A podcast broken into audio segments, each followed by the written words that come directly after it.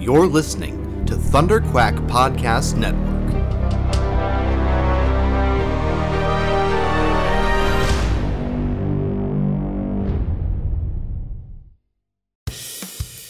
This is the Thunder Quack Podcast, the official podcast of Thunder Quack Podcast Network, where anything can happen. So strap yourselves in and hold on to your butts. It's Thunderquack time! Hello and welcome back to the Thunderquack podcast. I am one of your hosts, Michael Cohen, And I'm your other host, Amanda Conkin. and this is our episode ranking Attack of the Clones. But before we do that, it's the summer of Star Wars. it's our summer of Star Wars. We're gonna we're gonna get into the into the news. Um, but Which is going just to start to get less and less because it's weekly now. Yeah. Weekly.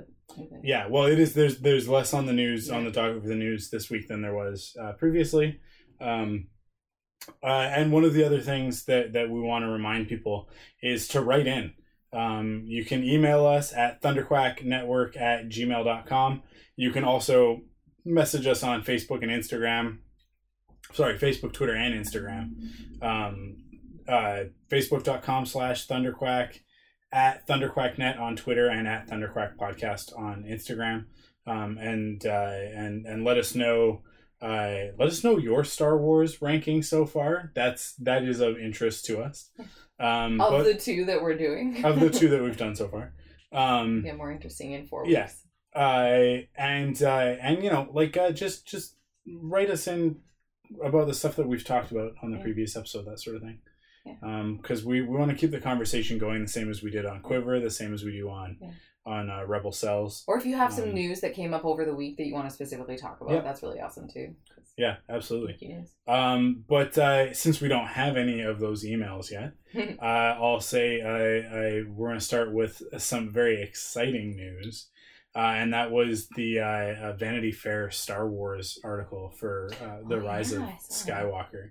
Yeah. Um, So, why are they wearing the same outfits exactly? Does that mean that they just have the same outfits, or does it mean that no time has passed?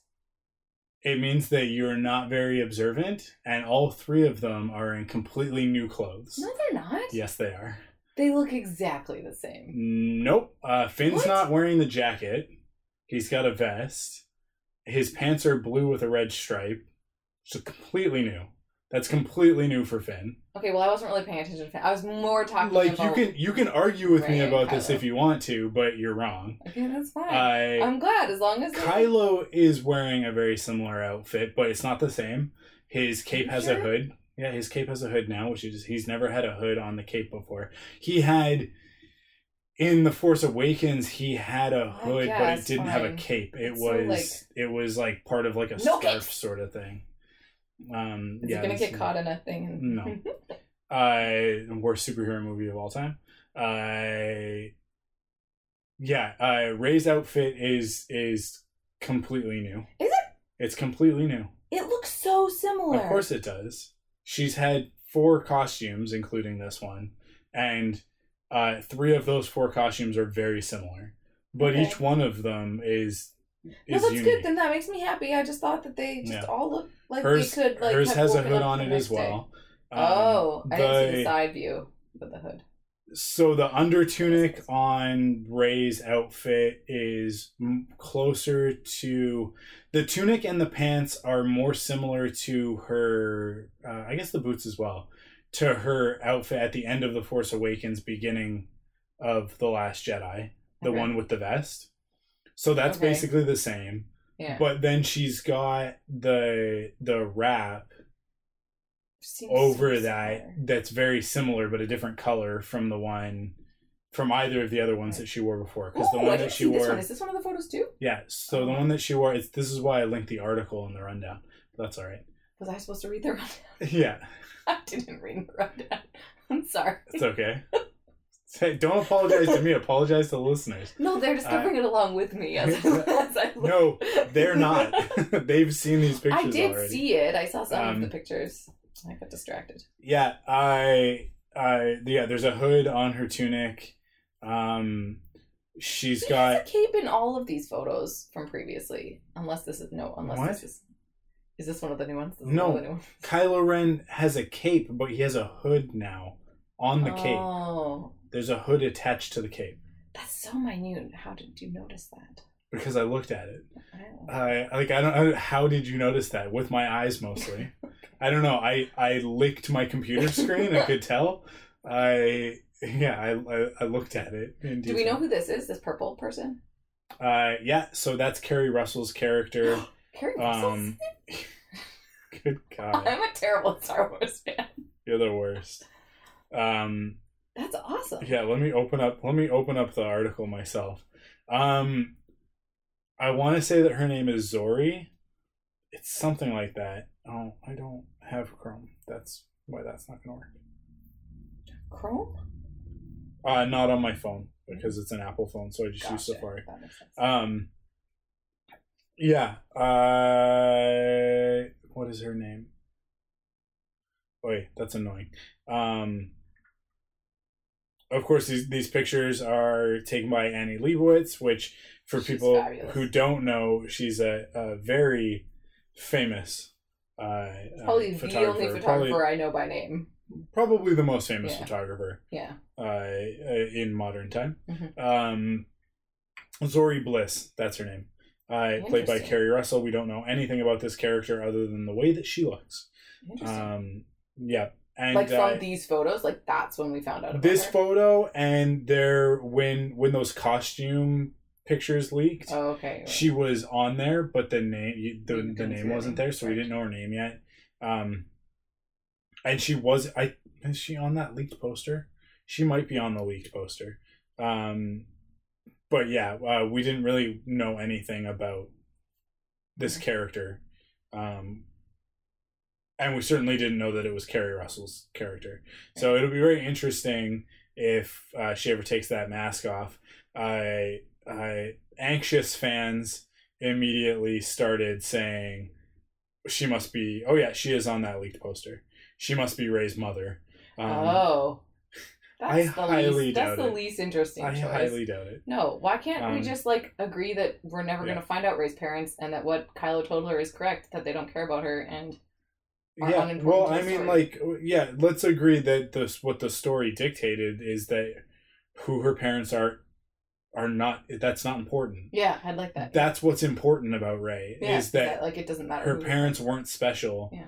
she is special Yeah. on her own merit and i think like this is one of those things in star wars that it drives me nuts like i, I know that the skywalkers are important that that's the focal point of the skywalker saga but the whole point of the skywalker saga coming to an end is that rey is not a skywalker she's not connected to that family at all and the lineage of it doesn't matter and she doesn't have to be magically created by midichlorians like conceived by midichlorians Do you believe that they won't do that? I hope they don't. yeah no All the things you're have any- saying. Okay. it won't have anything to do with any of that it has to do with the fact that luke was supposed to restore the jedi order didn't and then the force went okay we'll fix this right, and Yeah, that's true, and yeah. created rey right, right okay. like like not not a, a virgin birth creation story but uh, Just like, just like the the force was awakened through her. She Right, is yeah. the one who is bringing the force back to the galaxy the light side right? And kylo ren is the one who's bringing the dark side back to the galaxy. And it's it's balanced. It, it's it's still in balance but it's yeah it, it, uh, it's it, it's complicated to talk about but and and i don't want to go off into like a whole star wars thing yet. We'll get into attack of the clones. But but yeah i mean like it, that that it's it doesn't need to be special families all the time. Yeah, and it, it drives me nuts that everybody gets upset when it's not about the special family right? Um Yeah. i mean like the the story like the novels the expanded universe comic books video games everything really really wanted to focus on that idea Well, Annie Leibovitz always does the photos. She did the ones. For Yeah, she she's Awakens. done them for uh, I believe every movie since Empire, Yeah. because nobody cared about A New Hope, right? Nobody Right, cared yeah, about Star. Wars when it was in production. Um, but then Empire was the sequel to the biggest movie of all time, right? Right. So I and I I'm fairly certain because in the article it says that she's been taking pictures of Star Wars for forty years. Wow, And that- that's cool. Yeah, that, would, make mean sense. since yeah, Empire. Um, that's awesome. Yeah so i yeah i mean like uh, i can remember her her photos of the prequels in vanity fair i have Right. had i probably don't have I do. anymore. I think I kept That it. I think I Vanity kept Fair the one from the. Yeah, yeah, yeah, yeah. I'm pretty sure I. Oh, yeah. I'm pretty sure I had that somewhere. so um And yeah i mean yeah. yeah. she's she's been taking pictures of star wars forever um Okay. Well, good. Anyway, sorry that I just I No, just saw okay. the photos and I was like, wait, what does this mean? What does it mean? Well, yeah, so like the the idea that the Skywalkers are special, I mean, like I think that a lot of fans are tied to that because the expanded universe and the limited the three movies that we had for a long time, and then the three movies that came along after that were all about the Skywalkers. Yeah. And now the whole point of the sequel trilogy is that things die, they end, and the next generation will carry on the the the flame right? Like they'll carry on the the same ideology Mhm. as the skywalker saga but it doesn't need to be the skywalker saga. Yeah. it doesn't it like that's not it, it's not important that it's one family. It's it's yeah It's all it's the I guess the thing about watching these prequels that has been the most interesting is to go back and realize just how unimportant it was that Anakin was just some kid that just was created. Like it's just like this idea that like where did he come from? Who are the Skywalkers? Why do they matter? It really goes back to this like, you know, the slave lady she it really like she Mhm. just sort of had this kid and then died and it's like he just became who he is because that's how the, the like force shaped him and the people around Yeah. him and the jedi. I don't know. I think it'd be interesting if like the rise of skywalker is just talking about like ending that specific blip in like yeah. in something that wasn't supposed to happen right? Like anakin wasn't supposed to be trained. Like there were things that weren't supposed to happen and somehow it like destroyed the whole galaxy yeah i don't know it i mean like there's so many ways that they can take this movie and I so, love Star Wars. I'm excited to watch it. I just want to watch it now. Somebody could. Somebody is watching it right now. somebody on the planet is watching a star Yeah. wars movie right now or no, no, rise, Rise of of skywalker Skywalker. Because they're working on it Yeah. I mean, probably not because they're working in California. It's nine o'clock at night. Somebody is working know, on you, something. You woefully underestimate the film industry. no, somebody somebody right now is definitely working on Star Wars. Yeah. But I don't think that anybody's watching the movie. I think somebody there's probably some guy at ILM who's sitting at his desk waiting for a render to finish Yeah, well. or something like that. Like uh, you know, like because they're behind schedule or something like Yeah. that. But uh, but J.J. Abrams is probably at home right now. Have they wrapped? Oh yeah, Yeah, yeah, yeah, yeah. they wrapped. That's what I back mean. Like all of the things April. are like with people right now. Somebody could be Yeah. watching it. I'm so excited. Somebody could be watching it right now. Maybe they're finishing watching it right, Right. now because they Because they, just got they kicked just- off at a studio over in Singapore, which just started their day a couple hours ago. Maybe. and they just got hot. It's a it's a Tuesday over there. Maybe they just, anyways. Sorry. Um, I'm excited that if you could know all the things in the universe. Ooh, sorry, this isn't the after show, but I will just say that somebody just said something about like Google being able to make chips that so you don't have to learn anything ever again. You could just Uh-huh. have like a search browser in your head. it's scary. I'm upsetting. is it scary or is it great? Really cool because then It's you could just learn everything and know everything. It, so I saw a meme yesterday that was uh, uh, ridiculous '90s teacher meme or something like that, and it's like a teacher and he's like making a funny face and like a ridiculous face with his eyes pointing in two different directions, and uh, and making like the like the duck lips. Right. and it's it's like the caption on it is well you're not always going to have a calculator in your pocket and it's Yeah. like we do all have calculators in our pockets all the Yeah. time Yeah. um and and that the thought that like yes it's under it's important to understand the fundamentals of math um but it's also it's also not that important if you're not going to go into that field. Yep. So there's a there's a certain point where you shouldn't have to learn anymore. If you can do your taxes, I think that for the majority of people that's the amount of math that they need. I will say too, I have to like work on budgets and spreadsheets like Yeah. as part of my job, and I rely on formulas like Sure. hundred percent. Like you just have to know that the formulas work and trust Yeah. in it. Like, But that's the that's the level you that- need yeah. to get to to do your taxes, right? but yeah, that's what I mean. But like, I don't know the actual math. I just know that you do this times this, and you get the thing you need. Oh, right? Like, like that's what I mean. Even like like, actual even like doing math, I really let the spreadsheets run it for me in the majority of cases. Yeah, so. and that's the thing is that like the computers they do that stuff. Yeah. Um, history, it's important It's to learn the lessons of history, but it is not important. It's never been important to remember the dates and names of history. It's important to understand. Uh, I don't know. Let's pick anything. Suffrage. It's Right. important to understand why that happened, what led to it, and what the result and the consequences of it are. Yeah. Right? Like that's what's important. Yeah. Names and dates, not as important. Mm. Especially now.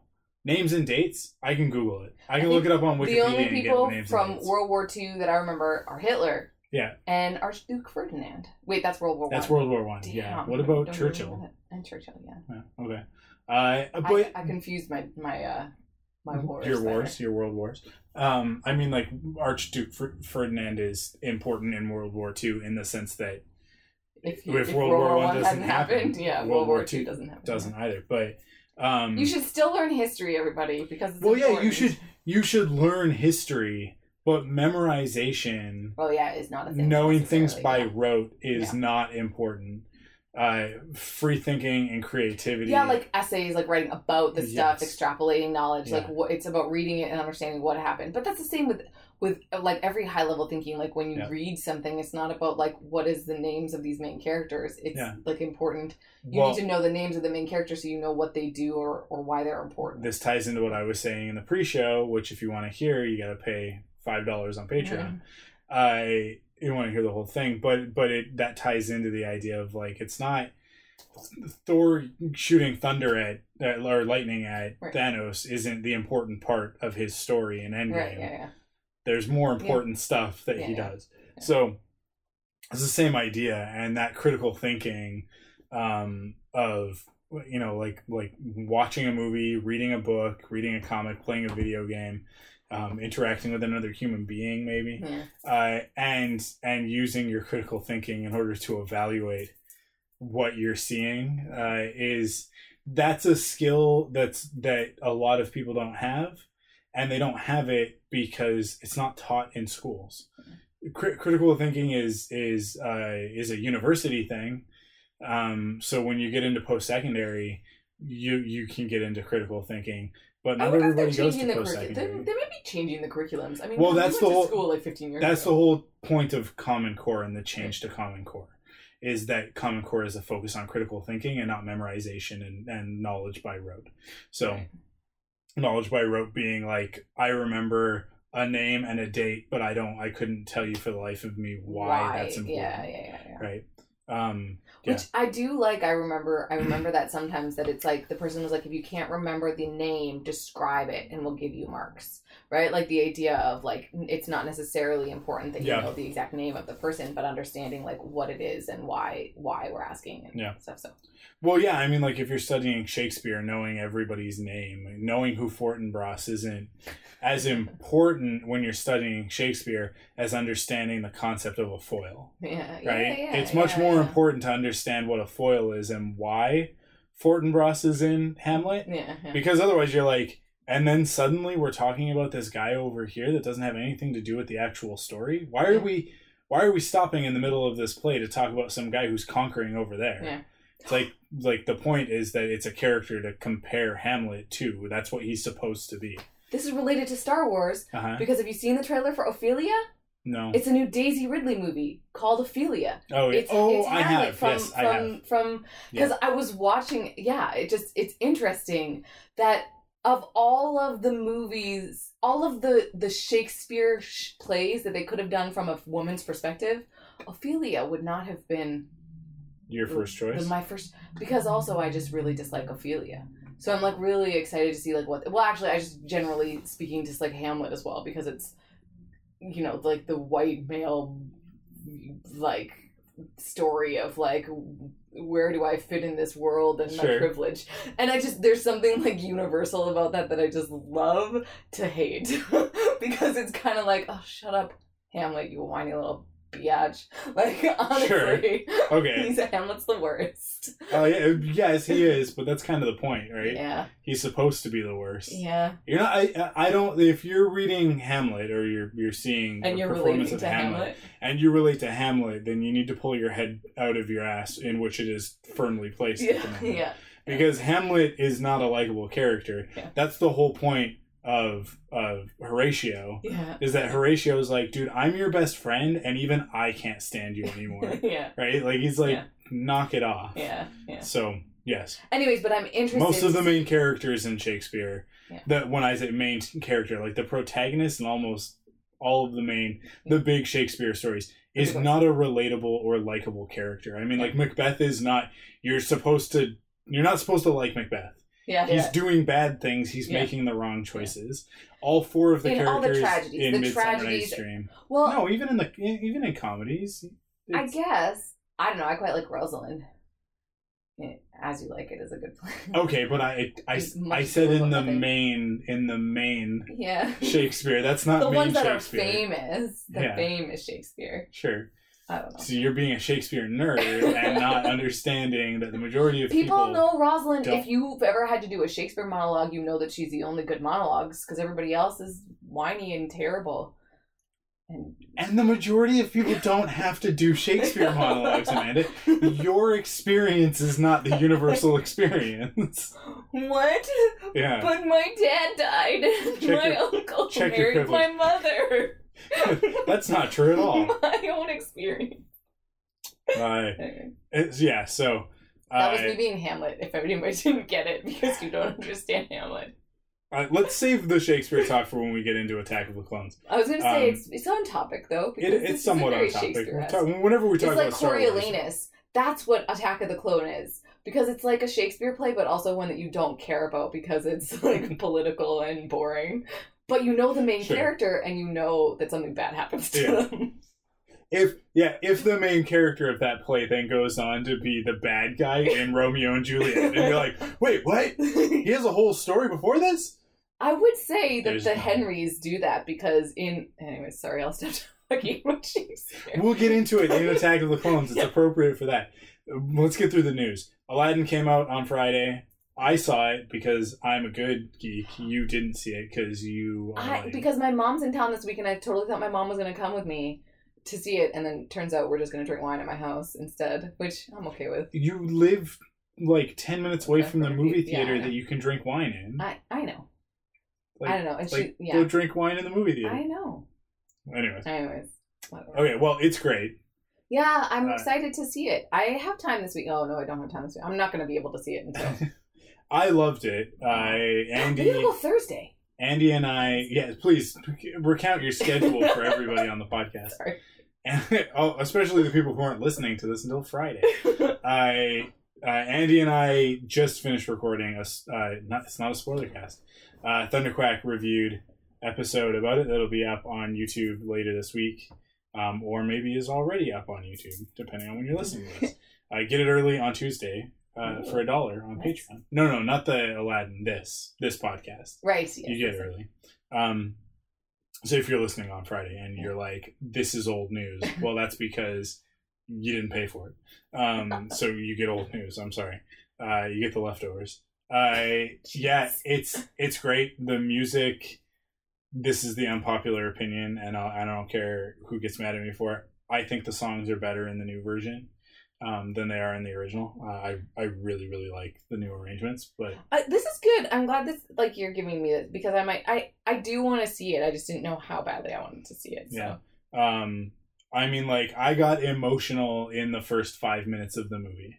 Okay, I will say it's live action, but how much of it is animated? Because the carpet is animated and like Abu is Abu animated, is animated. but it's a lot of practical sets. okay. it's mostly people. Okay. It's it's not Lion King, which was all animated, Yeah. right? Um, no, yeah, it's it's Were like you the- more excited for Aladdin or Lion King? Um, I don't know. It's that's it's difficult. I Lion King. Lion King's one of those ones where it's like it's great, but I kind of feel like it's a little bit of its time. Mm. Um, whereas and Aladdin very Hamlet. and very Hamlet, Aladdin is a little bit more timeless for me. okay. Um, Interesting. I don't know. I th- I think I like Aladdin better, but it's it's really it's really tough. I like I certainly like the characters in Aladdin more than I like the characters in Hamlet. Or in Hamlet and Lion King. Um as an Right. adult. As a kid I think I probably would have said Lion King. Okay. But as an adult, when I go back and I watch Lion King, um I think because I do understand that it's Hamlet, and I think Right. because I look at it with that lens, Uh, and I and and then I look at it critically and go like, well, it doesn't.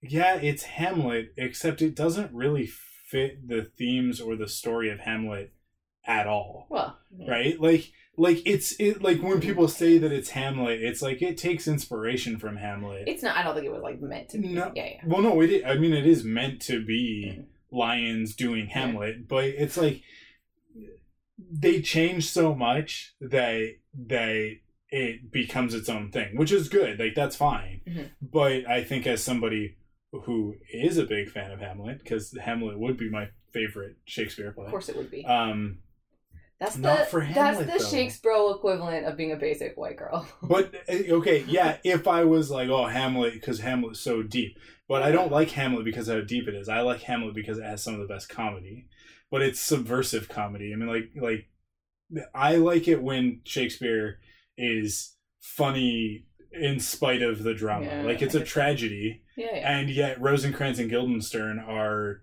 two of the funniest characters that he ever wrote. yeah, Yorick is a funny character, even though he's like a sad clown in a graveyard yeah. right? Like like it's it's it's black humor, right? I will And say like I, understand humor. objectively that Hamlet is one of is like the best one. I And- get it. and and I like Horatio as a character, and like uh, from my perspective, Horatio is really the character. protagonist yeah, yeah, yeah. of that story because he's the only person who survives. he gets to say the flights of angels, right? yeah, It's yeah. the best line in all of Shakespeare. Um, well, maybe not, but but I mean, like, I, it's uh, that tends to be my thing with with Shakespeare is that I like to go for the characters that are on the side. Like, I like Mm. Mercutio more than I like Romeo. everybody likes Mercutio better than Well, yeah, like Romeo because Romeo's whiny little biatch. Yeah. Why is everybody so whiny and terrible? I don't know why do you keep keep saying biatch like it's 1995. Because I don't want to say bitch on the podcast. Then don't say either. okay.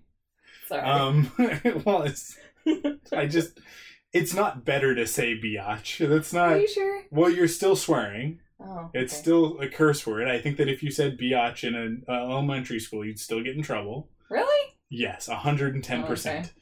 And you also sound like a dumb person, so you're not winning on any front. like it's a lose lose situation. Is it things that I shouldn't be saying? I actually, now that we're on this topic, I'm gonna take it all the way because my impulse was to say bish, but then I realized that that's like a slang terminology that's been like mm-hmm. appropriated from like That's urban culture. yeah urban, and so and I'm you're like, not I- urban I'm at not all. urban at all. You're as far away so I from that as it really gets. You're not from say Penticton. that. But then I'm like, can I say biatch? and then aside from Should you say bitch to begin with? Because is that not a sexist term? oh, it is okay, fine, so you win. But brat. yeah, brat. They're whiny little brats. I They're guess. obnoxious. Don't like like yeah, this is but this is the challenge is like don't Yeah. just say the same thing over and over. Come Yeah. up with something new. Turn a phrase. Turn a phrase. Yeah. Whiny brats. Well, I mean whiny brats wouldn't be you turning a phrase, but like come up with something. Be creative. Yeah. improvise. Anyways, um, go see Aladdin. Listen to Thunderquack reviewed on YouTube, and if you're at the five dollar level on uh, on Patreon. Um, the last thing we'll talk about before we get into the big topic: Harrison Ford recently was asked uh, whether or not somebody else should take the reins of Indiana Jones when Oh, he's yeah. done with the character, Yeah. and he said quite simply, "No." So if I can speak uh, for Harrison, uh, we're on a first name basis, of course. Oh, okay. I I'll expound on that a little bit. I it's okay for things to end. right? It's fine. Yeah. It's it's fine for a thing to be done. Yeah. Um, Harrison Ford is Indiana Jones. It's also fine for Alden Ehrenreich to come in and play Han Solo. Yeah. That's that's also fine. Yeah. But like, maybe we don't need more Indiana Jones. I think if the the I I what is it? The Chronicles of Young Indiana Jones or whatever it's called, Young Indiana Jones Chronicles what is that? A series of mini series Mm-hmm. about young Indiana Jones, in which Indy is played by I think like four different actors at Oh. different ages of his life. Interesting. Um, if that told us anything, it's that we don't. It's not. It's Don't not get that somebody great of a else to- character either, though. Like idiot. I don't say. Excuse your you. face. your Excuse face you. Was immediate. I've never. It's not that great of a I've character. I've never seen you have that much disdain in like a millisecond than you did. Well, Indiana Jones is um number two on the AFI I don't I don't know what their current ranking is. They're the last time that back in the day AFI used to do AFI is the American Film Institute. They used to do these TV specials um, where they would uh, rank like all of the cinema's best heroes and, and cinema's best villains. Darth Vader is the number one villain. Han Solo, I think, was like number five hero. Wow. Um, and Indiana Jones is number two. Atticus Finch is number one. Atticus Finch. Yeah, To Kill a Mockingbird, right? Um, Gosh, to kill a mockingbird. I yeah, and India. I'm I'm almost positive Indiana Jones is number two because I was like Harrison Ford is is in the top five twice, Oh. And the reason why and that that's the American Film Institute. And I don't care if they've changed the ranking since then. In the in, at that at one point in the late that's what it was. '90s, they were like Indiana Jones is the second greatest hero in film history up until this point. Uh, I beaten only by Atticus Finch, one of the most uh, celebrated heroic characters in literature, uh, uh, American literature at least. Uh, so yeah, I, I I think that the rest of the world would argue with you that Indiana Jones No, isn't that great of a character, It's fine. but uh, he just I guess it's because I didn't grow up being all like Indiana Jones. have you seen all of the movies? I don't know. Yeah, Perhaps. it's a real problem. Know. you, you just what are you I doing? have. I think I have. You think you have? I saw the one definitely with the snake pit, and the one with the the ball switch, like the ball and the switch. That's the same movie. Okay, Yeah. so I definitely saw that one. Okay, so that's I saw the the crystal skull Okay, because I don't know why. yeah, Uh, that was also the one with Cate Blanchett. Yeah. yes. Okay. I I probably saw the second one. I don't. And you probably saw the second one. What happens in the second one? I mm, it starts in I want to say Shanghai. oh, I saw the one with Sean Connery. That's Last Crusade. That's the third one. Okay, Yeah. I'm pretty sure I saw the one with Sean. Oh boy. Uh, well, you're gonna have to watch all of them because at some point we're gonna do Indiana. Jones ranked. So okay, I yeah. Um. Wow. sorry.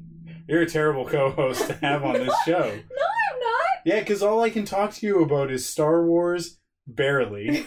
Shakespeare apparently and uh and and other things that I make you watch like like Arrow. but I no, like I can.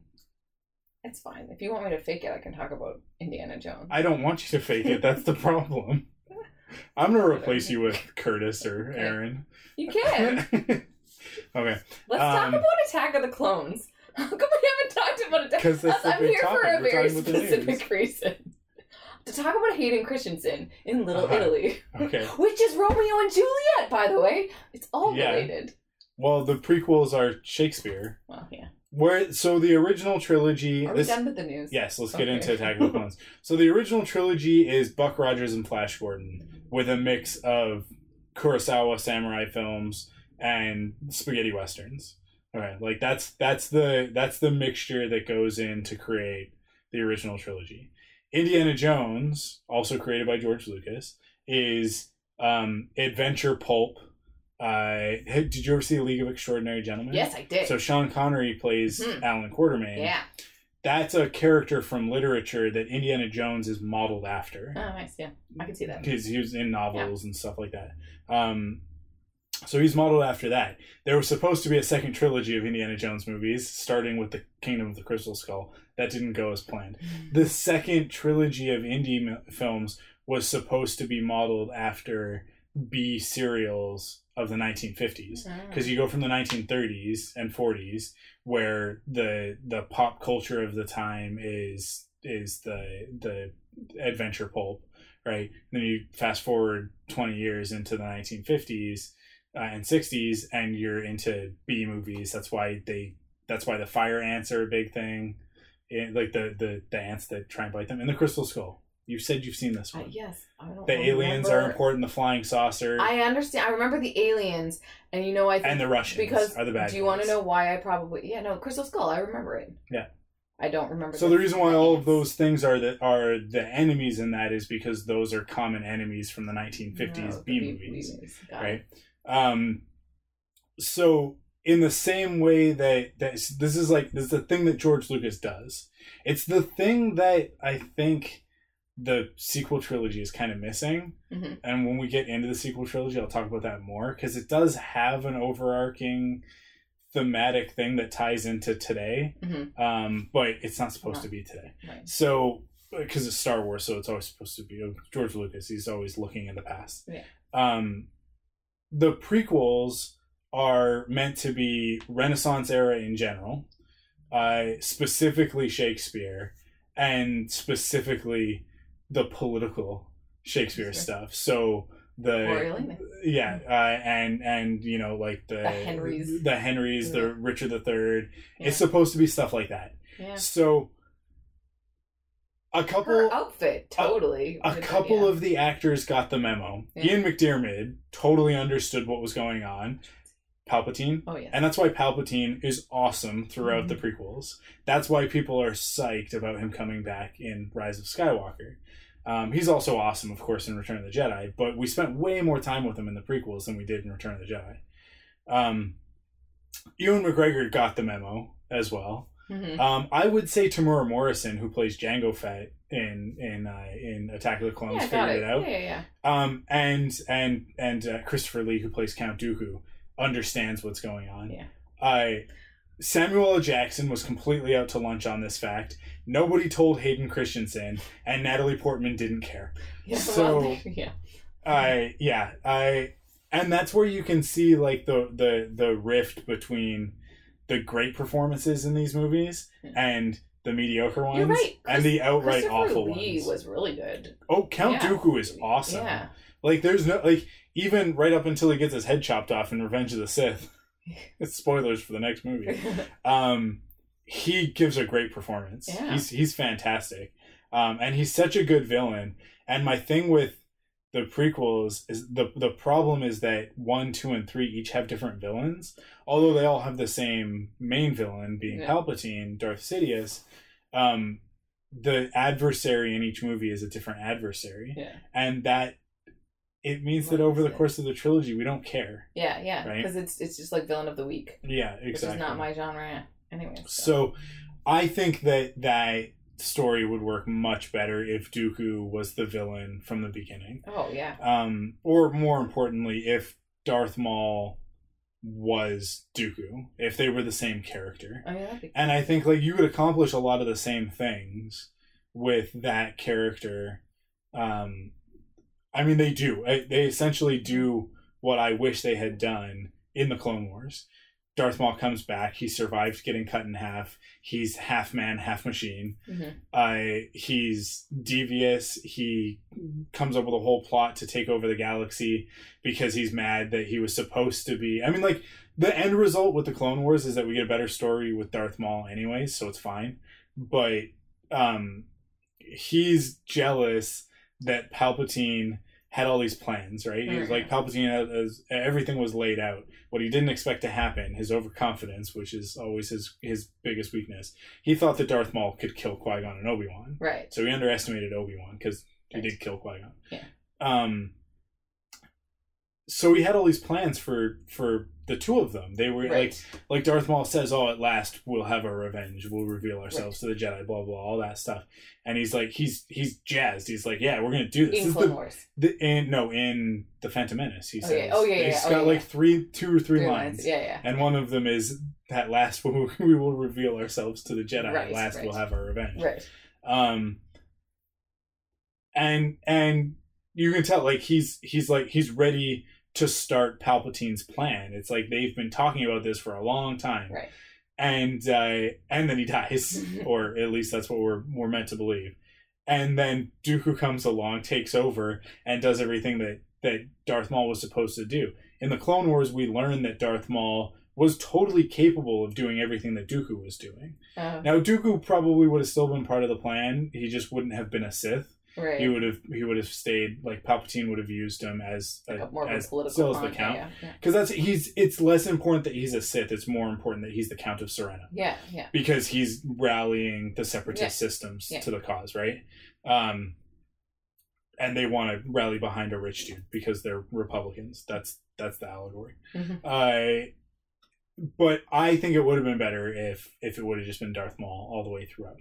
Um, but unfortunately, George Lucas opted for a movie monster in the first movie, mm. not a character. Yeah. And then came back from that in Attack of the Clones, but then for some reason decided in Revenge of the Sith to get rid of a great character right off the bat, like 10 minutes and 15, maybe 20 minutes into the movie, and replace him with a Transylvanian robot. Um, Oh. General Grievous, right? Yeah. Oh, I forgot General Grievous is coming up. Grievous is a terrible character. I like I Darth Maul in the Phantom Menace before the Clone Wars and before he Mhm. came back and became one of the greatest characters in Star Wars, and then even throughout Star Wars Rebels. Um, man, Darth Maul has such a great story. Really? Uh, Oh. Yes, I mean like his entire arc up until the end in in uh, in Star Wars Rebels is phenomenal. Okay. Um, and the Does- way that he intersects with all of these different characters. And Rebels takes place after Solo, or Yes. yeah. Okay. Uh, yeah, after Solo. Yeah. Okay.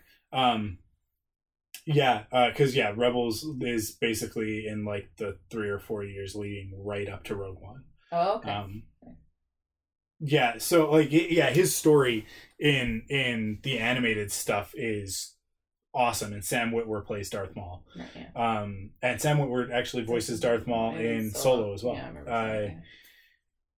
yeah it's it's such a shame but it's also this thing where it's like well we wouldn't have gotten that story if the prequels weren't what they were Yeah. and it's funny because i have this perspective on the prequels that like i like them i like the story but i don't actually like the movies going back through them right now it's like i don't like these movies very much i don't like attack of the clones very much i definitely don't like the phantom menace very much Right. they're very boring movies. Yeah.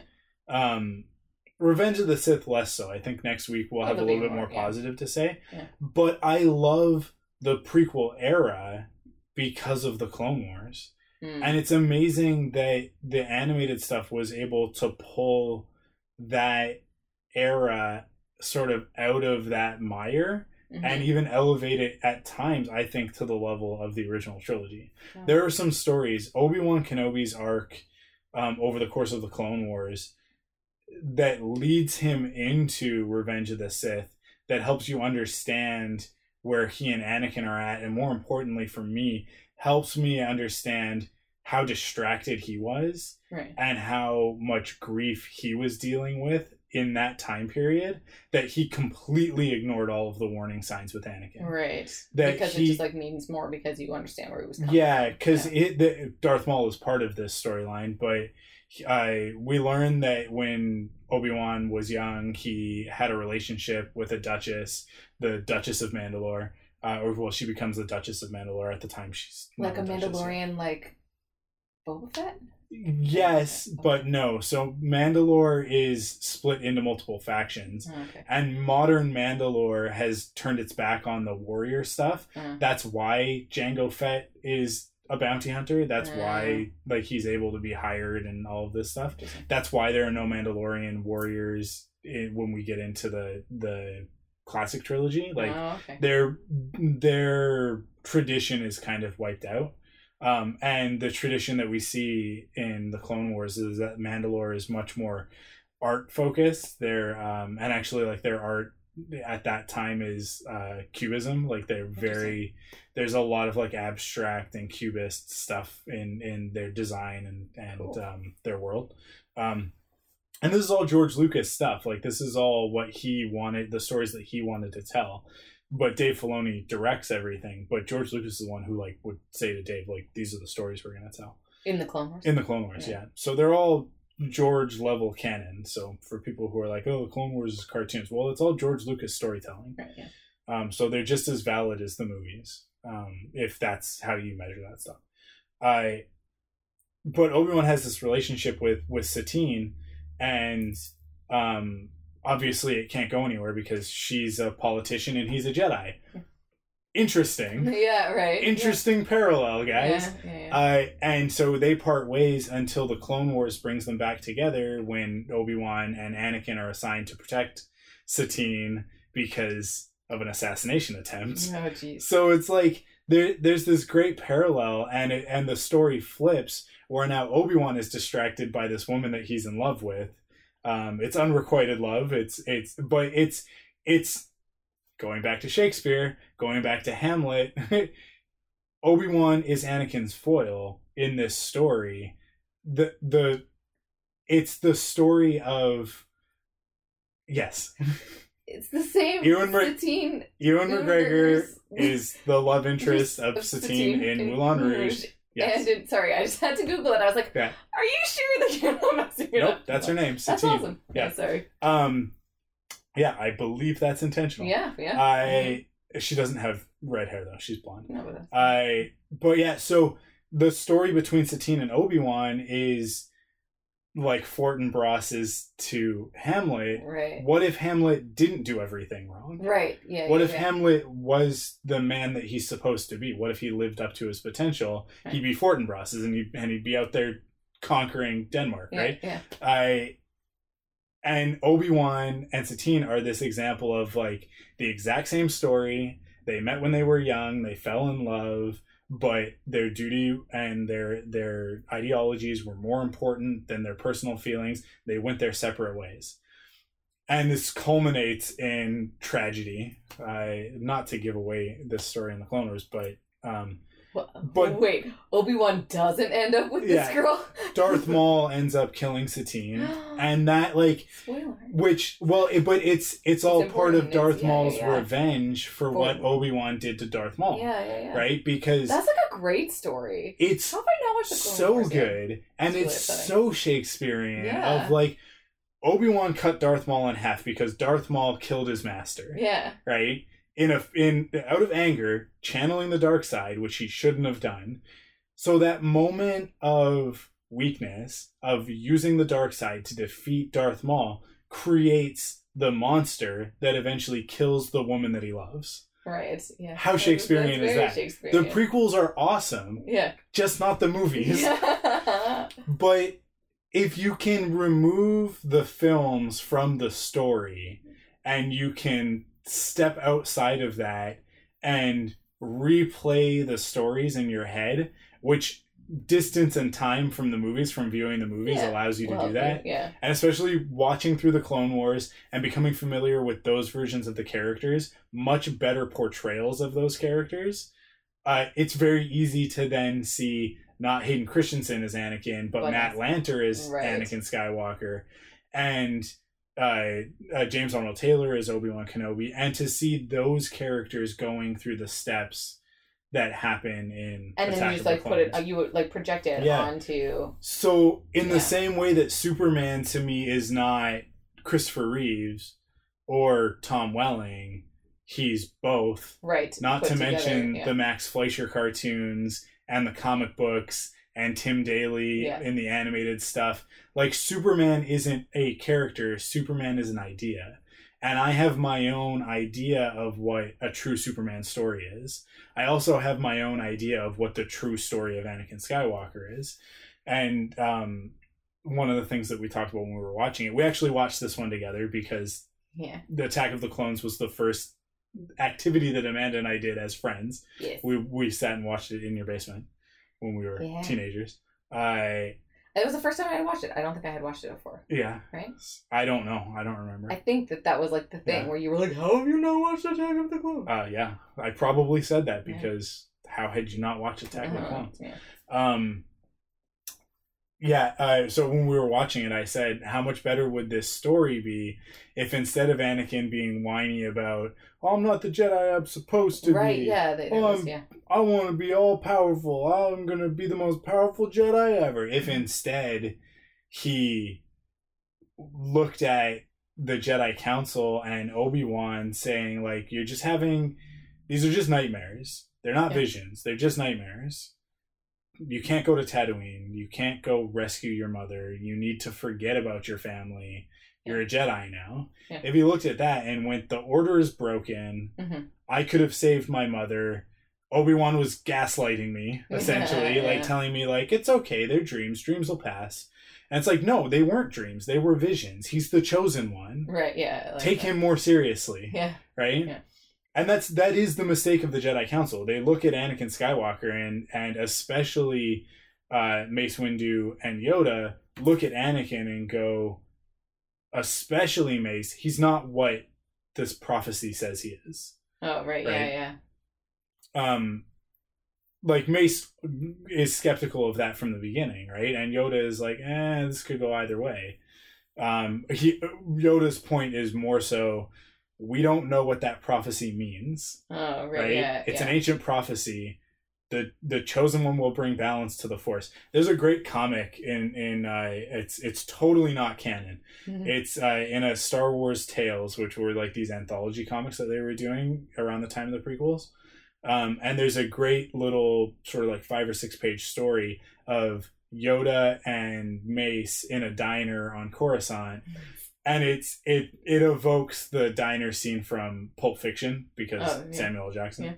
Um, Yeah. and they're sitting and they're discussing this prophecy and what does it mean that Anakin will bring balance to the Force and uh, and and Mace is like well if he if he is the chosen one if he is going to bring bring balance to the Force isn't that a good thing and Yoda takes uh, the salt shaker and the pepper shaker and he pours out Oh, the yeah. salt and it's 10,000 grains Yeah. of salt. And he goes this is 10,000 grains of salt. And then he takes the pepper shaker and he pulls with the force he pulls 2 grains of pepper out of it. And he goes this is the Sith. These are the Jedi. And then he blows the salt away until there's only 2 grains of salt remaining and 2 grains of pepper Right. two two uh, whatever uh, kernels of pepper or whatever. And uh, and he goes this is balance too Right. Yeah. this defeating the Sith isn't balance. Right. It's That- peace, but it's not balance. Right. Yeah. This is balance, Yeah. and and it just kind of ends on that, and it's like, did. Anakin balance the Force? Because all but I, I mean, like now all the stories there were a million other Jedi out there. It's so obnoxious, but really? yeah, there's like every every time they want to tell a story now, they go, well, but except for this one Jedi who escaped the Purge. Oh, really? And so it makes every single one that escaped the purge less special, yeah. right? Um, this new, there's a new video game coming out this fall that's another Jedi that escaped the purge, Oh. and it's like as far as I'm concerned, It's just Yoda. uh, Yoda, Obi Wan, Kanan Jarrus, and I mean Luke and Leia, although they're Yeah. not Jedi yet, but Kanan Jarrus. Kanan Jarrus is one of the main characters in Star Wars Rebels. Um, and Ahsoka Oh. Tano, but she's not a Jedi at that point. She Mm. turns her back on the Order and whatever. Um, Does Ahsoka survive? Yes. Yeah, another foil for Anakin when she sees that the Jedi Council is corrupted by the dark side and because they've been working for the Sith Lord whether they knew it or not. She goes you, like this is broken. The Jedi Order is broken. I'm I've not always returning. wondered what happened to Ahsoka, and I haven't Yeah. asked because I wanted to figure it out on my own. Sorry. Okay. Um well It's watch it. Watch know. the Clone Wars. It's on net. Well actually no, you lost your chance. It's I not know on Netflix. it's going to be on the new Disney thing, though. Yeah. It it'll probably be on Disney Plus, but it might not be because it was produced by Warner Brothers. So- no. Yep. Don't you have all Uh, the DVDs? Uh, yeah, I absolutely have all the Blu-rays, but I lent you season one I and know, season and two, and you kept them. them. for like a year and I never know. watched them. Um, I lost my right. I yeah, so uh, we have not talked a lot about the Clone Wars or Attack of the Clones Yeah. specifically. We talked around it a lot, Well, I mean, but What is It, the about? thing about Attack of the Clones is that it's a very, very. Everybody goes after the Phantom Menace for being boring, but the Phantom Menace starts boring. Like we said last week, it should open on Naboo with the invasion, Yeah, yeah, yeah. right? Um, going through the planet core is cool. Yeah. That's that sequence is fun. There's some cool. There's much Yeah. more cooler action in that one, definitely. And then they rescue Padme, and that's kind of fun. Uh, they escape from Naboo. That's a cool sequence where we see all the R two units get blown off the ship.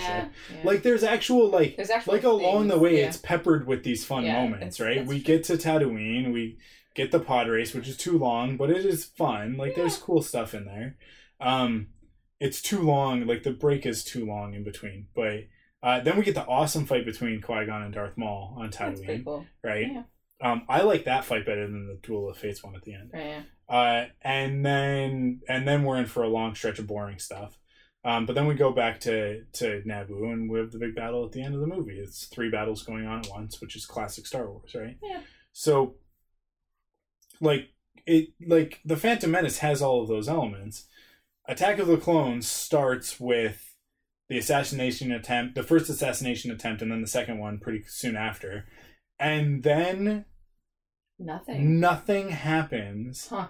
until Obi Wan is on Kamino and confronts Jango Fett, which there's like an hour in there. Yeah. Where nothing happens. Nothing. Yeah. Well, Um, and there's no multiple battles. No, at the same What? time, no, there's one battle. There's one happening. battle. It Yeah. just is the. Yeah. So wow. and then and then after that sequence, it's forever until we get to the droid factory, and then Yeah. from the droid factory until the end of the movie, it's That's it fun. at a pretty It good is. It is pretty fun.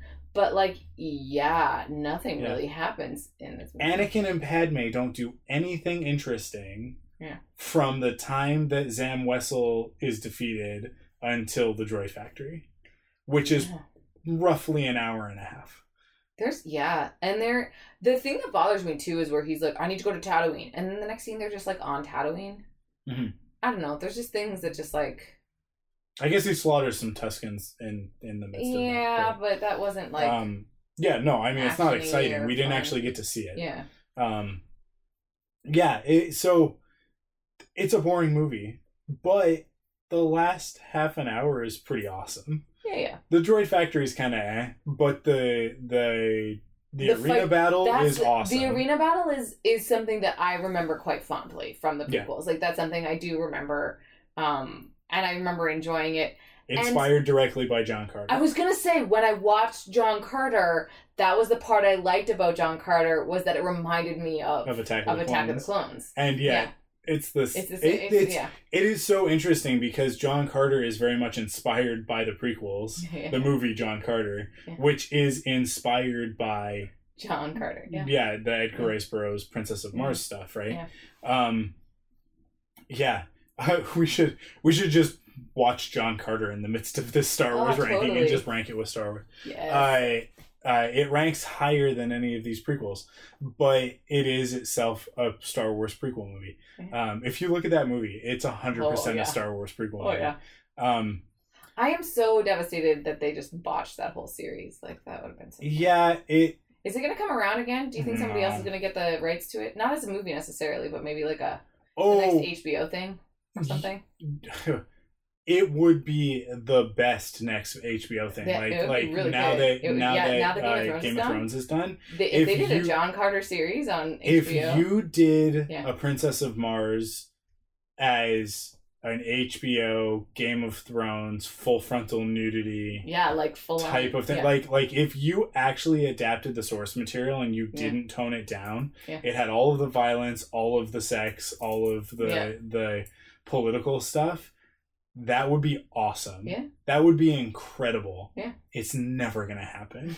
well, But Game of Thrones was probably never gonna happen at some point too, and who knows what'll happen in the future. But um yeah. Oh man. Now I'm just upset that we live in a world where that's not happening. but I mean, somebody. I feel like Game of Thrones is de- or um HBO needs their next thing. Like they need to know they have a very specific niche that they're Look, to like. HBO, uh, I'm not doing anything right now, and I would be more than happy to executive produce Yeah. Know Um, who has the who has the rights to it. You can go back and listen to the full catalog of Quiver to see how good I would be at running a show. show. Certainly better than anybody running a show on the CW. Um, yeah. I oh man, that would be so good. I don't want to talk about Star Wars now. I just want to talk about John Carter. I yeah, it and then the end battle with the with the clones and the battle droids is great. Um, and everything's awesome up until Yoda shows up with a lightsaber, which Yeah, at the time weird. at the time when I was a kid, I thought was the coolest. And when I say kid, I was like 16 or 17 at Yeah. the time. And I thought it was so rad. I thought Yoda flipping around doing his frog jumps and spinnies with uh, with a lightsaber was super cool. Now I look at it and I go, as I look at a cup that has Yoda Yeah, with his yeah, lightsaber yeah, out, every time I see Yoda with a lightsaber, I groan. Yeah. It just, I mean, like, there's some good stuff in the Clone Wars with him, but all of the great stuff in the Clone Wars with him has nothing to do with a lightsaber. Um, It would have been okay if Yoda had never used a lightsaber. Yoda with a lightsaber is a prime example of why the prequels are broken and why George Lucas should not have directed those movies. In fact, he shouldn't have written the stories either. He should have given his treatments to somebody else Yeah. to write those movies. Um, I mean, if anything, The Force Awakens proves that he should have brought Lawrence Kasdan back to write Mhm. those movies for him. But I, I same with Solo. I mean, like my the three of my favorite Star Wars movies Yeah. are actually. For, did he write? Did Lawrence Kasdan write Return of the Jedi as well? I don't know. I think he did. Hmm. So yeah, like my favorite Star Wars movies are all Lawrence Kasdan Hmm, okay. Star Wars movies. Um, that's where the great dialogue and Right. interesting themes comes from. It doesn't come from George. George created a world and was visionary in the sense of like of realizing that science fiction world on screen. Mhm. But then everything that comes after that is all of the great people that he surrounded himself with, which was Yeah. his greatest skill. Yeah. Was finding these people. And I mean like the prequels absolutely have those elements. And we talked about this when we were watching the movie. The prequels are full of a lot of really talented people doing their best to, To make try to- something yeah. awesome Yeah. right um but it just doesn't happen so i don't know it's so much like season 8 of game of thrones where it's like at a certain point it's it's like the Ouroboros, right? The the symbol for infinity, the snake eating its tail. It's like uh, you start at the head of the snake, which is the most powerful part of the snake, and then eventually you get to the tail until you get back to the head of the snake, which is eating the tail. Yeah. and that's what that's what happens when these stories go on too long. You start with a new hope and empire and jedi and it's like wow this is incredible. And then you have 20 years between those movies for star wars to go from being a series of films to um, a cornerstone of pop culture and really modern mythology i mean like when you think about modern mythology there are a couple of corner there hmm let's point out three that are really easy to point out Star Wars, Marvel, and DC. Like these are three cornerstones of modern mythology and Lord of the Rings. and Lord of the Rings. And there the you go. and the um Chronicles of Narnia, I would argue as well. I lesser to a lesser extent. Chronicles of Narnia doesn't didn't shape anything. Chronicles of Narnia is great storytelling, but it didn't I don't think that people made decisions Oh, okay. about their storytelling in the future based on as heavily on Maybe, Chronicles of Narnia. I'm yeah. sure that there were people that were inspired by it. Yeah. But Chronicles of Narnia itself was heavily influenced by J.R.R. Tolkien because the two of them fair. Talk back and forth, right? But obviously, Lord of the Rings. Yeah, I would say Lord of the Rings is definitely the fourth pillar of that mm. because Game of Thrones doesn't happen without Lord of the Rings, right? So when you look at stuff, you look at like these these four things. These are those are four pillars of modern mythological stories. I would say that DC and Marvel are in the same category in a way that like there's like Star Wars, DC, Marvel, and like Lord of the Rings. I Because you get your like superhero, your your fantasy, I and your don't- sci-fi. I don't think that that's true though, because DC is very much Greek storytelling. It's Greek Mhm. mythology. Marvel is is modern myth. Marvel is the most modern myth. There are definitely some some of those elements that get borrowed Right. within it, but they get borrowed in the same way that like monomyth is is in everything, Right. right? But the the reason why I would set Marvel apart is because Marvel in its inception is mythological storytelling fueled by the advance of technology, Right. right? It's like the X-Men are the children of the atom. The Fantastic Four go into outer space and they're created by cosmic radiation, Right. right? The Hulk is gamma, right? Like it's Yeah, yeah, that makes sense. it- Yeah. it- it's very much like all of those characters. Iron Man is is uh, uh, engineering and technology in human form, like literally Yeah. in human form. Um, yeah, like it's it's very much modern mythology. Um, uh, in in terms of like like Mhm. contemporary sci-fi, um, and the fact that Marvel stories are always of the time period that they're told in Right. right? Whereas DC stories work the best when they're timeless, when they're outside right. of time. Yeah. Like the animated stuff, the the Bruce Timm animated stuff is like, is it the 1930s or is it today? Because Right. they have Right. technology that we have now, but the buildings are all Art Deco. What Yeah. what is this, Yeah. right? Um, yeah, and then the characters themselves are Greek myths. Yeah. So, uh, some of them literally. Uh, but yeah, I the problem with the prequels is that although there are the influences in Shakespeare and and um, uh, sort of Renaissance storytelling and, and all of that sort of stuff, um, most notably in the fact that they break from the three act structure that the original trilogy uses, and they all three of the movies use a five act structure, which like that's that's the Shakespeare thing is that they are all in five acts. Um, it it's it's not as clear when you watch Star Wars, the A New Hope. It's super clear that that is a beat for beat remake of The Hidden Fortress by Akira Kurosawa with elements of these other films. Like if not everybody knows those films, but if like if you did and in 1977 more people were familiar with those with those movies. Um, certainly people who are going to go to a movie like Star Wars. Right. Um, it's like if you did something now that was beat for beat Iron Man, Right. right? Like like I'm sure if we looked at the time period, it's like it's been 10 years since Iron well, 11 years now since Iron Man. There's probably around 11 years between Kurosawa's early stuff and Star Wars. Um is that right? Maybe. I I it's within that sort of time period. I it's so much less clear to the to the modern movie going audience that the prequels are inspired by Shakespeare that they're meant to be Yeah, because people just write them off. that and it's it's the like there are so many things in it for Shakespeare nerds that point to it. When Palpatine in the next movie uh, talks about um, the tragedy of Darth Plagueis, it's like he literally says, "Oh, hasn't have you ever heard the, the the story of the tragedy of Darth Plagueis?" Oh, right. It's like that's yeah. a Shakespeare thing, Yeah, yeah, right? like, it, like that's a direct reference. Yeah. Um, yeah. It it it's so obvious once you unlock that that sort of that codex to it, but it, it but it wasn't audi- obvious to the audience at the time. I don't think it's obvious to a lot of people now. Yeah. And that's where those movies really fail the most. Mhm. So, I don't know. I Attack of the Clones. Is it better than the Phantom Menace? You've you had a an interesting like twist there where you were Yeah. like the Phantom Menace actually is less boring than Attack of the Clones. It's less boring, but which movie is better? I mean, that's a high metric for me. Is the like boring factor Sure. in a movie.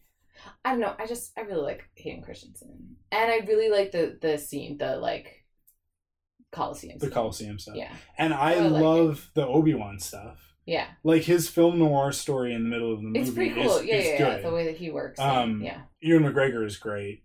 Yeah, Uh, Temuera Morrison as Jango Fett is, is Yeah, great. yeah. Um, I love all of that stuff. If you could just lift out the Anakin Padme stuff, Yeah. I think that that's a good movie. Yeah. And I think that with the Phantom Menace, there's no one part of that movie that you could remove and it be yeah and and make Yeah. that a tighter film. yeah yeah That story is what it is, Yeah. and there's no getting away from the Yeah. like. It's all so linear and and, and like interwoven that it's like okay, it is what it is. Yeah.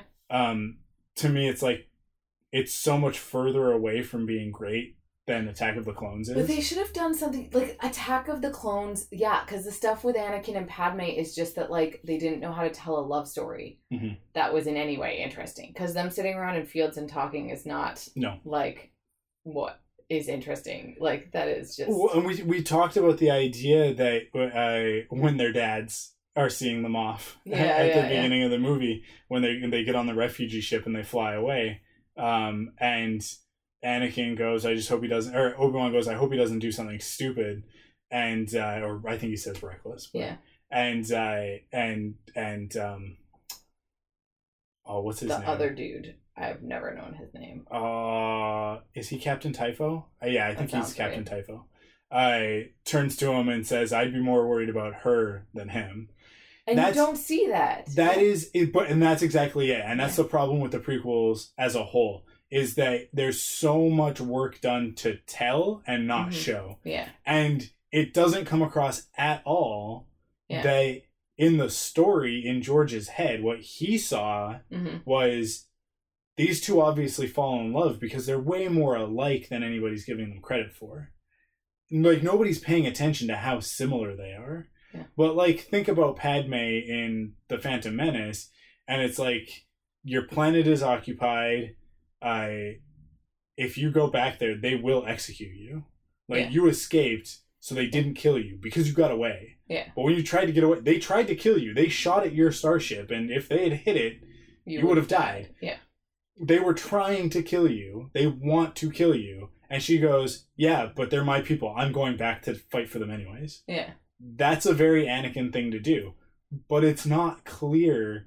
At no point does George Lucas do a good job of showing us yeah. That that's, that the two of them think very similarly. Yeah, All he does is talk about it a couple of times and show us how different they are. yeah. I'm a senator. You're a Jedi. Yeah. And they talk about it a lot too. But Uh, yeah, It'll never work. Well, except that the two of us are peas in a pod. Like, let's go. Yeah. And then at the very end of the movie, you do get the moment of, um, of her saying, "Oh, this is aggressive negotiations," right? right. Like, yeah, when she calls back like, to yeah, her, yeah, yeah, yeah, yeah. I, I, you know, he's like, "What do you call this? Aggressive Yeah, yeah, yeah, negotiations." yeah. Right. But there could have been so many things besides them sitting around and talking that they could have shown, like even just in the activities that they were doing, that they're similar in what they like. Here's an idea. They're on a ship, right? Traveling as refugees. A refugee ship has probably got some uh Nefarious folks or like refugees probably- that need help or yeah, yeah, some it, you have some downtrodden people and you have some people willing to take advantage of those downtrodden people. Something that Anakin knowing we're undercover, we need to keep a low profile. I can't do anything about this, but I want to so badly. yeah Right? Just seething with his Anakin Skywalker smoldering hatred yeah of these people who are hurting these other people, um, treating them like slaves, Yeah. let's say, and wanting to do something about it, and and going to turn to Padme and say, "I really wish I could do something." She's not there, and he looks over and she's knocked some guy out, yeah or something right, where and it's like, oh, and th- and then he smiles of Right. like, "This is why I'm falling in love with her." right Not because she's pretty and I saw her when I was 10 years old and I thought Yeah. she was pretty back then and I think she's pretty now. Yeah. Right? Really feel like I could fix these movies. but again, like I said when we were watching, this is 20 year old 2020 hindsight. Yeah. Right? I've had a lot of time to think about how to make these stories better. But um, but it's I think that's actually a scene that you could just add in though. If you were Yeah. doing like a novel or You could something, just- you could just yeah, add that yeah, back in. Um, You could yeah. do a lot. I wonder if yeah, you could just do a lot. Those actors still exist. Yeah. They still look relatively the same. Well, at yeah, I- Natalie Portman looks identical. Yeah. So does Hayden Christensen. You could just reshoot. You think he looks think he identical? I think he looks pretty. I think that you should just go back and reshoot the Natalie Portman and Hayden Christensen seasons Yeah. in the second movie. It would be like phenomenal. So that's why it does win over uh, Phantom Menace. Yeah, I mean, like it would be great if they instead of the stupid scene where she's talking about. Is that in the deleted scenes? she talk about the boy that she, the that she liked? That's Oh yes, she did. She yeah, did, Yeah, yeah. yeah, yeah, yeah. instead of having them sit in a field and talk about that, how about we're undercover? No one's supposed to know we're back on Naboo.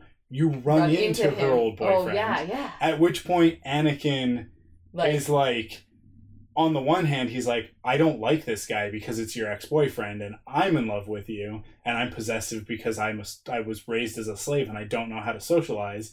I was first he was raised as a slave, and then he was raised in the Jedi Temple. No one ever taught this kid how to talk to human beings. yeah, that's fair. Um, and but like so he's mad at, on that, but then he's like, this guy's gonna blow our cover, Yeah. and so he wants to do something about it, and Yeah. maybe he does, and then Padme gets mad at him.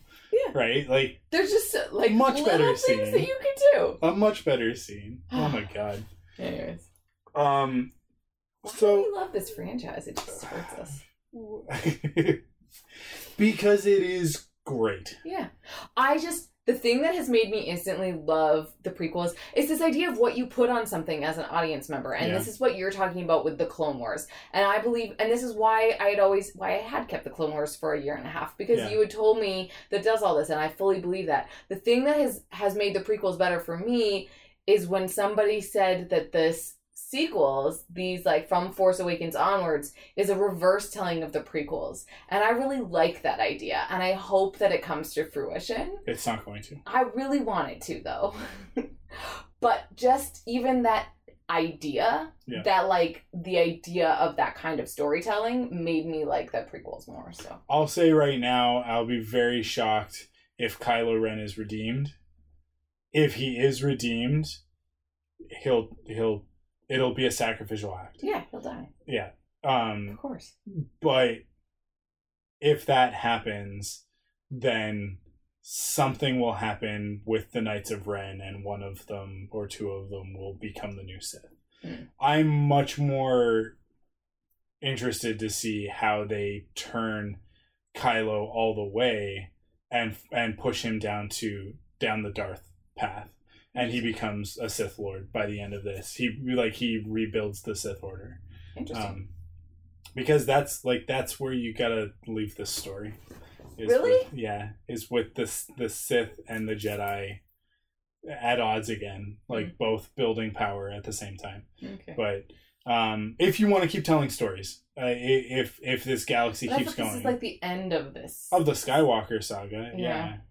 Yeah, but and that's why like I don't know that's that's kind of why it has to like Kylo has to die, but if you're saying that it's the end of the Skywalker saga, but they also said that Revenge of the Sith was the end of the Skywalker saga. This is a marketing thing. It's not reality. It's it's what they want us to believe. Do people not believe that the rise of Skywalker is Kylo Ren rising? Nobody believes that Uh, because he's technically a Skywalker. I don't. I don't think that anybody wants to see that. I think very few people want to see that. I think more people want like him as a bad guy. I here's the thing. He's very irredeemable. After the things that he said to Rey in that last movie, Hmm, I have no interest in forgiving right. this guy. Yeah, yeah, that's fair. And even Leia, like Luke is like, I can't, I can't save him. And Right. Leia goes like, I know, yeah, I'm aware. Yeah. Like he's he's gone. Yeah, This isn't Anakin Skywalker. This is a different situation. yeah. Look at Anakin's story. Anakin's story, as we're watching it right now, Yeah. is I love people. I don't want to let them go. Right. I'm afraid to lose the people that I care about. I lost my mother. Now I'm afraid I'm going to lose Padme. Right. Palpatine comes along, preys on that weakness, on that fear, turns that fear into anger, anger into hatred, hatred into suffering, right? Yeah. Uh it's a it's a slope that he slips down. Yeah. Kylo Ren, Ben Solo, everything a person could ever want. Yeah. His parents are famous. They're Yeah. war heroes. His mother is a senator in the in the New Republic. They're rich. Yeah. He's a he's a trust fund kid. Yeah. But not only is he a trust fund kid, he's a trust fund kid whose dad is a race car driver. Yeah. yeah. Like, because that's Han Solo's story post Return of the Jedi. Right. He goes, I, I don't know what to do with myself. And he becomes, a, like, he races the Millennium Falcon and then later other ships. like, he becomes a race car driver in his older age. That's cool. And then he, like, runs a race team.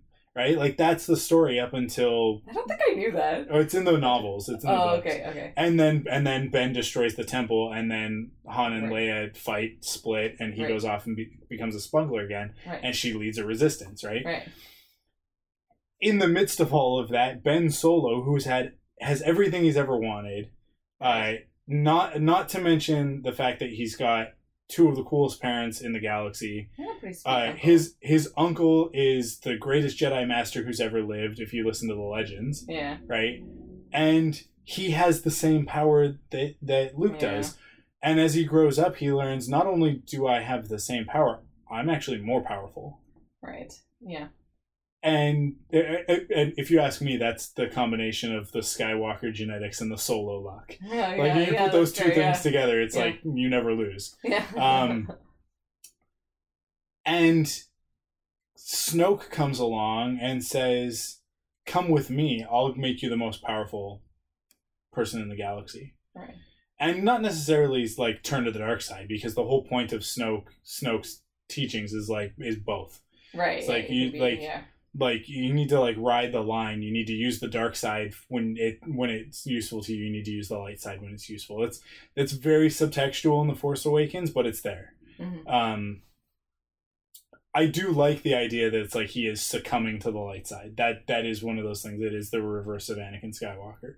So I agree with that. But um but he chooses Yeah. in the last Jedi the dark side. Yeah. Rey puts it in front of him and says like we can we we can do this now. Like we're you're free of this monster.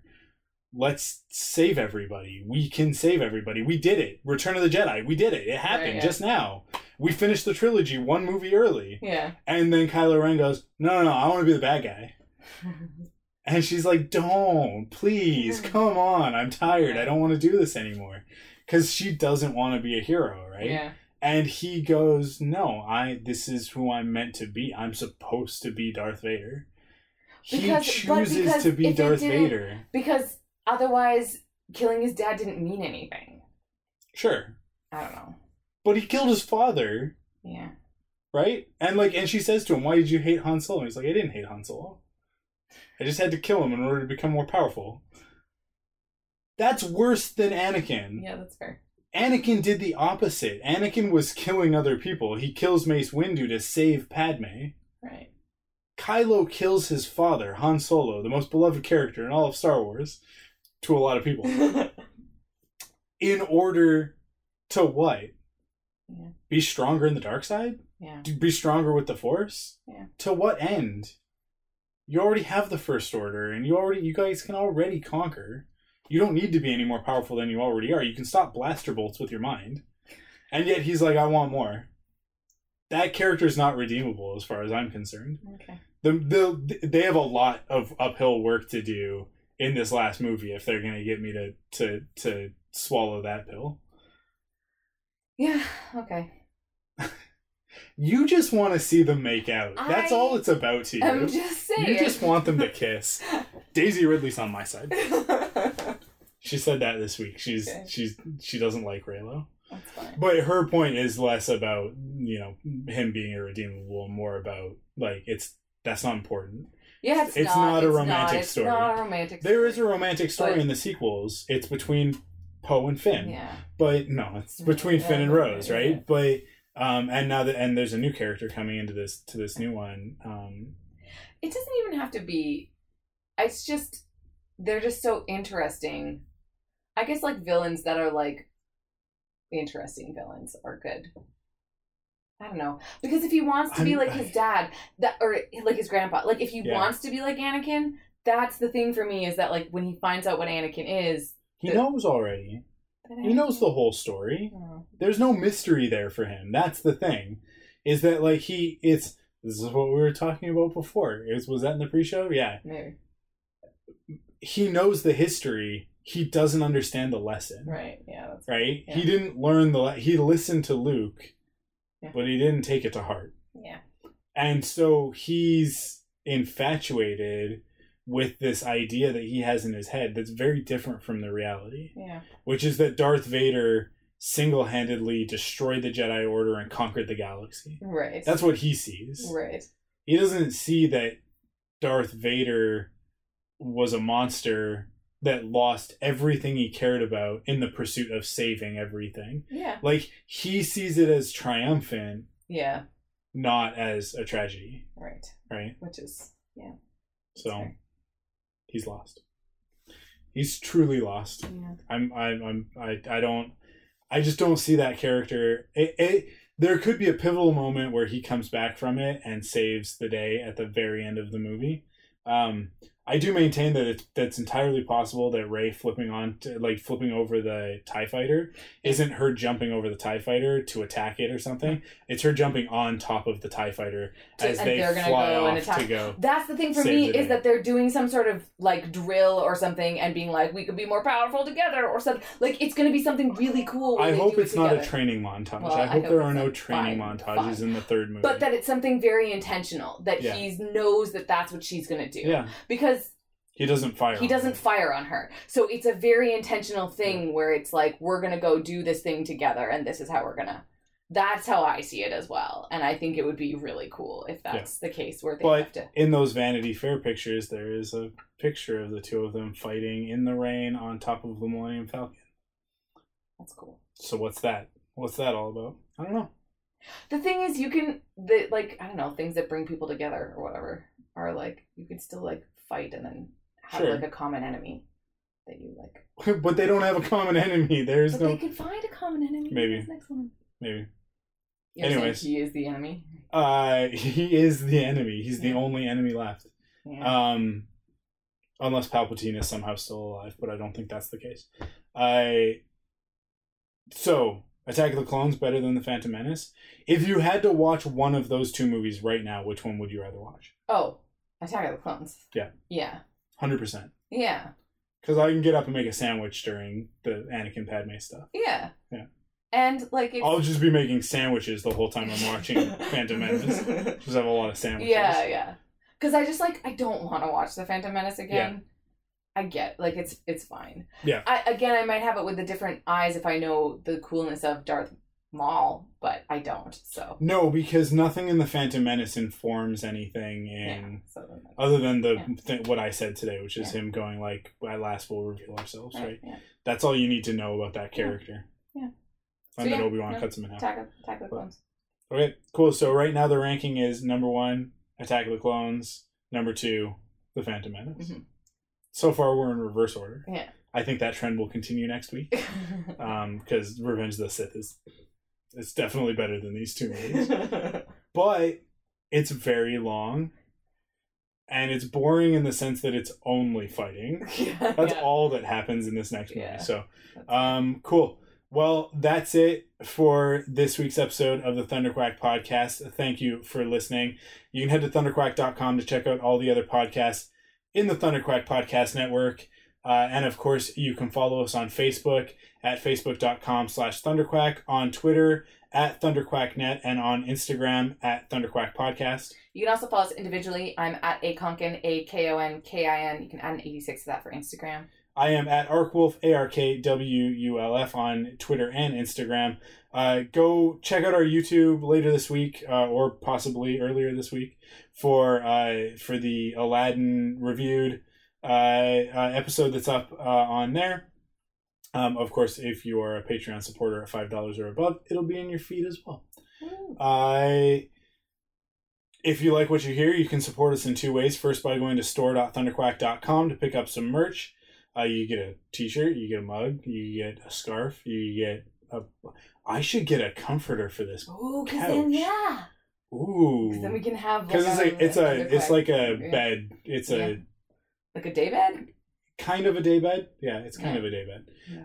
Um, and it's just got a boring generic comforter on it right get, now. Like a cool Thunderquack. But we should comforter. totally get a That'd comforter really for it. Um, awesome. That's a great idea. I'm so glad I came up with that idea. See, go to store.thunderquack.com, check out all the awesome stuff there, the great designs. And great designs. That's very self serving. I apologize for that. I designed all that stuff. Check out Well, all of the stuff that's great. inspired That's by our yeah, great yeah. podcast. Yeah, there you go. Um, I d- designs I'm proud of, but I Yeah, shouldn't call my own designs great. Eh. Um, Please don't put them up unless you think they're great, though. Yes, of course. no, but it's just I'm Yeah. just not allowed to say it out loud. okay. I yeah, go check all that stuff out, and uh, and you might be inspired to redecorate your house with some awesome Thunderquack stuff. Mhm. I the other way to support us is by heading to patreon.com slash thunderquack as so many of you already do. Thank you so much to all of our new patreon supporters.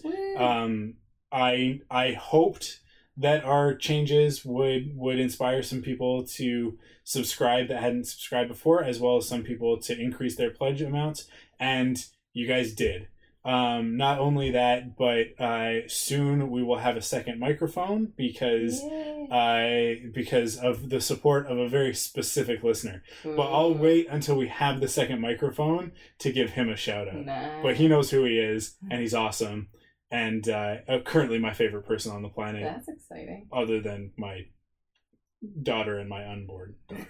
I and I think he understands. Uh, but he's ranking higher than my wife right now. I cool. That's it for this week's episode. Thank you for listening, and we will catch you next week. May the force be with you. Did you think about that ahead of time? I sure did. I've been sitting here for a while being like, okay, what can I do? Uh-huh.